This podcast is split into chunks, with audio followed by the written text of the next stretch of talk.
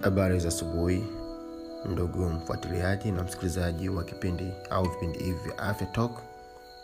Kwa majina naitwa daktari agustin rutasingwa karibu katika sehemu ya nne ya afya talk. Katika sehemu ya kwanza ya pili na ya tatu tumezungumza kuhusu shinikizo la damu. Hivyo basi sehemu ya nne tunafanya mjumuisho ili kuweza kuimaliza mada hii ya, ya shinikizo la damu kama kawaida naomba nikumbushe kwamba au niweke disclaimer kwamba mambo ambayo tunaelezea kwenye afya talk yasibadilishe ushauri binafsi ambao mtu ama mgonjwa unaopata kwa sababu magonjwa haya kila mtu anatibiwa kwa dawa zake. Dawa za shinikizo la damu ni nyingi sana na mashauri haya ni mengi sana ila mashauri hayo ni kwa ujumla ili kwa pamoja tuwe na uelewa kuhusu nini shinikizo la damu na nini cha kufanya bila kupoteza muda kwanza kabisa nikukumbusha kwamba shinikizo la damu ni pale ambako moyo unakuwa unasukuma damu kwa nguvu kuliko kiasi cha kawaida. Kunakuwa kuna kani ile ya usukani ya kusukuma damu inakuwa imeongezeka.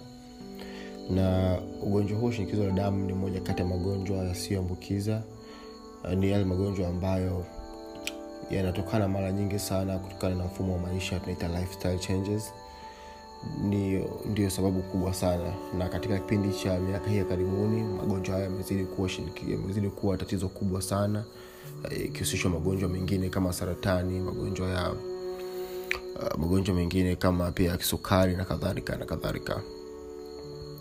Shinikizo la damu uh, sababu zake zinashindwa kuwepo moja kwa moja.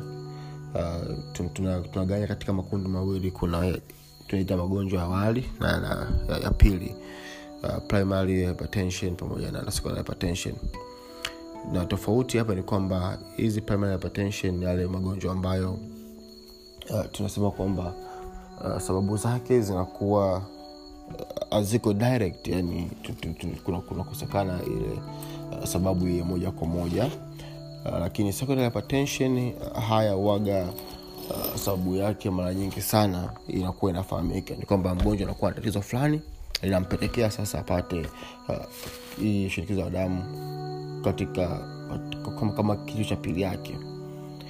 Hivyo basi um, tunapokuwa tunazungumza kuhusu uh, au kile kisukari cha awamu ya kwanza uh, tunakuwa tunazungumza uh, magonjwa ambayo au sababu ambazo mara nyingi sana zinachukua zina zinachukua muda kutokea. Uh, mabadiliko haya yanachukua muda mrefu kutokea na ndio common sana. Tunazungumzia vitu kama uh, za kijenetikia kulisi uh, pia mabadiliko ya mwili kuto kufanya mazoezi na kadhalika uh, kupata shida au aina ya miro ambao tunakula na mambo kama hayo. Tunasema kuwa obezi au kuwa na kupita kiasi pia.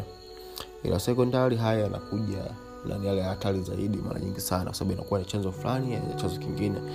Na huaga yanatokea kwa muda wa haraka sana na inaleta hasara kubwa sana. Tunazungumzia pale ambako mtu anakuwa na tatizo la figo uh, tatizo la, la moyo uh, matatizo mengine utumiaji wa madawa pombe na kadhalika. Alafu anapata uh, shinikizo la damu. Sasa namna ambavyo shinikizo la damu linagundulika ni kwamba lazima mtu amepimwa shinikizo la damu na mtaalamu wa afya daktari. Um, na haipimi kwa mara moja tu. Lazima vio vimefanyika vipimo kati ya siku mbili mpaka miezi miwili na mgonjwa anakuwa anarudia kupima vipimo kwa, kwa, kwa siku tofauti tofauti nasema randomly na kila siku anaenda kupimwa anapimwa walau mara tatu. Sasa kwenye kusoma vipimo vya damu uh, hii pressure au ile kani msukumo tuna kundi pale uh, zile namba kuna systolic na diastolic. Namba za juu ndo systolic namba chini diastolic. Naweza nikasema kwamba systolic sasa kwa kuielewa kiswahili ni ile nguvu ya damu inapokuwa inatoka kwenye moyo na diastolic ni pale katikati ya miundo ya moyo ile tu tu. Sasa katikati pale ambako kuna, kuna, kuna, kama ukimya ndio unapata diastolic ni pale ambako damu ina, inarudi sasa. Hivyo mara nyingi sana inatakiwa damu inarudi iwe kwenye kwenye kani ya chini namba yake sio namba juu. Sasa namba ya kawaida inatakiwa iwe mia ishirini juu ya, ya tisini mia ishirini juu ya themanini ndio namba ya kawaida sasa shinikizo la damu mara nyingi ni pale ambako namba inafikia hatua inakuwa ni kwenye uh, kuanzia mia thelathini mpaka mia thelathini na tisa juu ya themanini mpaka themanini na tisa hili ni kundi la kwanza. Lakini pia damu inapoongezeka kutoka mia ishirini mpaka mia ishiri na tisa na chini iko chini ya themanini uh, tunasema hizi zote kundi lote ni kundi kama la awali ambako mtu anashauriwa sana aongeze bidii kwenye kufanya mazoezi kubadilisha aina ya vyakula kupunguza vyakula vya mafuta uh, kula mboga za majani nyingi na kadhalika na kadhalika kufanya mazoezi ili tu aweze kukabiliana hapo. Lakini shinikizo damu kwa, kwa sisi uh, ni pale ambako mtu anakuwa na hii presha inakuwa imezidi mia arobaini uh, juu ya tisini inakuwa imekuwa hapo na imefanya hivyo kwa muda mrefu lakini pia tunayo shinikizo la damu la hatari ambako namba inakuwa ni juu ya mia themanini uh, kwa juu ya mia na kumi ambako mara nyingi sana hapa sasa ndio pale ambako tunaona zile dalili. Mtu anapata kiharusi uh, mtu anapata kichwa kinauma sana mtu anashindwa kupumua uh, haya yote mtu anapata maumivu makubwa ya kifua. Na watu wengi sana wanagundulika hapa unakuta mtu tu afanyagi mazoezi afanyagi check up gafa tu yupo kazini ameanguka wanamleta ameshindwa kutembea. Ukiangalia presha kwa mia mbili ishirini juu ya, ya mia hamsini. Kwa unakuta amegundulika hapo. Na bahati mbaya unakuta ukifanya kipimo nakuta ameshapata tayari uh, kiharusi sehemu ya ubongo imevia damu au sehemu ya ubongo inavuja damu. Kwa hiyo anashindwa uh, ku- ku- kutumia tunasema ni, ni focal, ni, ni focal localization eneo fulani ambako lina lakini wengine akapata pia ikatokea pande zote mbili au wengine wanakuwa wamepata kiharusi kwa sababu ya shinikizo la damu uh, unawapa dawa kwamba wakatumia hizi dawa wasiache. Unakuwa wanaacha wengine wa mwezi mzima miezi miwili. Basi kutokana na kuto kuacha dawa kuto kufuata masharti inarudi tena unakuta mara kwanza alipa- alipa- alipata kiharusi upande wa kushoto manapita napata tena kiharusi upande wa kulia. Eh, anaishia ku- ku- ku- kuishi kitandani kwa muda mrefu na, na kadhalika na, na, anakuja kupata complication nyingine mbalimbali. Um, ya, ni- nime- nime- kwenda haraka sana katika kipindi hiki ambacho najaribu kujumuisha yote ambayo tumezungumza kuhusu shinikizo la damu. Na nadhani utakuwa umenyelewa mpaka hapo tulikufikia Uh, dalili zake mara nyingi sana ni kama nilivyosema maumivu ya kichwa kushindwa kupumua kizunguzungu maumivu ya kifua kushindwa kuona vizuri. Na mara nyingi haya yanatokea pale ambako mtu anakuwa amepata ile tunasema hypertensive crisis pale ambako presha inakuwa juu ya mia themanini over mia moja na kumi. Uh, mara nyingi inakuwa ndo hapa ambako na wengi anagundulika sasa uh, nini cha kufanya? Hili ni jambo ambalo swala la muhimu sana. Sasa nini cha kufanya? Lazima kwanza tujue kwanza athari zake. Sababu nieleza kwa sana. Uh, kwanza kabisa uh, mishipa damu ambayo inatoa damu kwenye moyo arteries. Ni mishipa ni mkubwa na ambayo haina veins.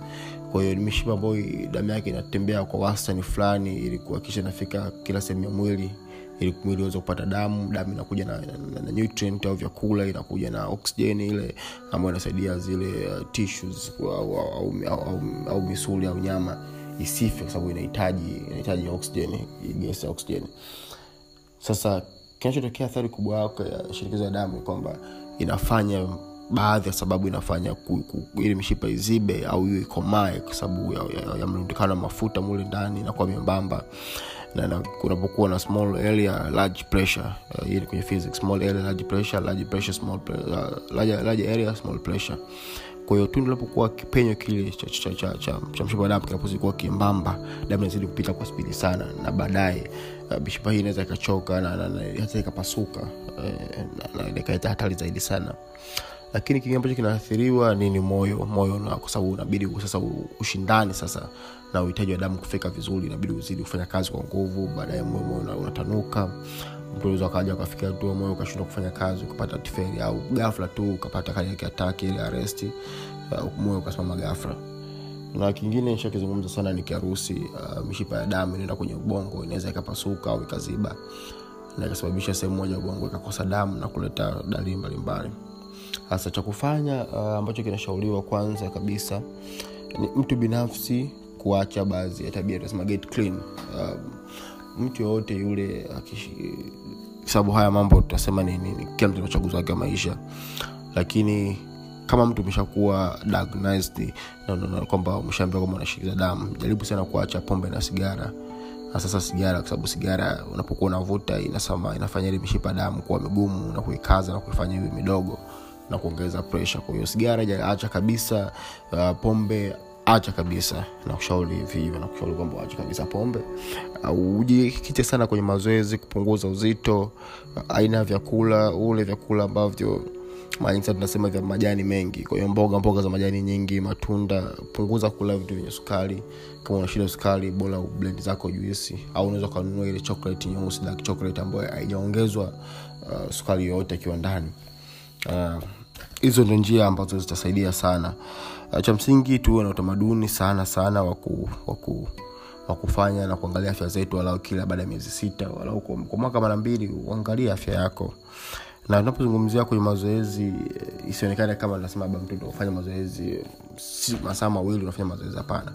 Kiafya dakika mia hamsini za mazoezi kwa wiki zinatosha ambako ni wastani wa nusu saa tu unaweza ukaamka asubuhi kama hivi ambavyo mi naamka kuandaa vipindi wakati wa kwenda bafuni ukapiga hata zako tano hapo kwa dakika zako mbili tatu uh, wakati wa kwenda kupata gari ukatembea rakaraka ile brisk walk uh, ukiwa kazini pata muda mchana nenda kale mbali na eneo la kazini ili utembee. Na kama kazini kwako ni ghorofa ya nne usipande lift tembe pandisha lift zile la ghorofa ya nne. Mambo kama hakikisha unakuwa huko active unafanya uh, unafanya keka hapa na pale. Na jioni ukiweza basi wakati wa kurudi unakimbia dakika kumi dakika kumi na tano unakaa sawa hivi ndivyo ambavyo tunashauri walau. Ukifanya hivyo at unapunguza ile hatari ya kupata matatizo ya shinikizo la damu. Naamini ndugu msikilizaji umejifunza mengi sana. Anatarajia katika sehemu inayofuata sehemu ya tano nitakuwa ni, au nitaweza kuweka mahojiano na dr joakim mabura ambaye ni mtaalamu wa afya jamii ambaye naye ataongezea kwake uh, kuhusu shinikizo la damu. Na baada ya hapo tutaenda kwenye mada inayofuata. na ambayo itakuwa ni mada ya ugonjwa wa kisukari. Hivyo basi nakuomba sana sana sana hakikisha unawambia marafiki kuhusu afya talk ili na waweze kutufuatilia. Tufuatilie kwenye twitter at afya talk tz lakini pia unaweza ukanifuatilia mii mwenyewe daktari mtarii uh, kupitia instagram twitter na facebook na kama una swali lolote lile kupitia peji zangu au peji ya afya talk tz pale uh, twitter unaweza tu ukaweka swali lako au ukatwit ukaweka hashtag afya talk hashtag daktari mtarii yoyote ili mi swali nitaweza kujibu.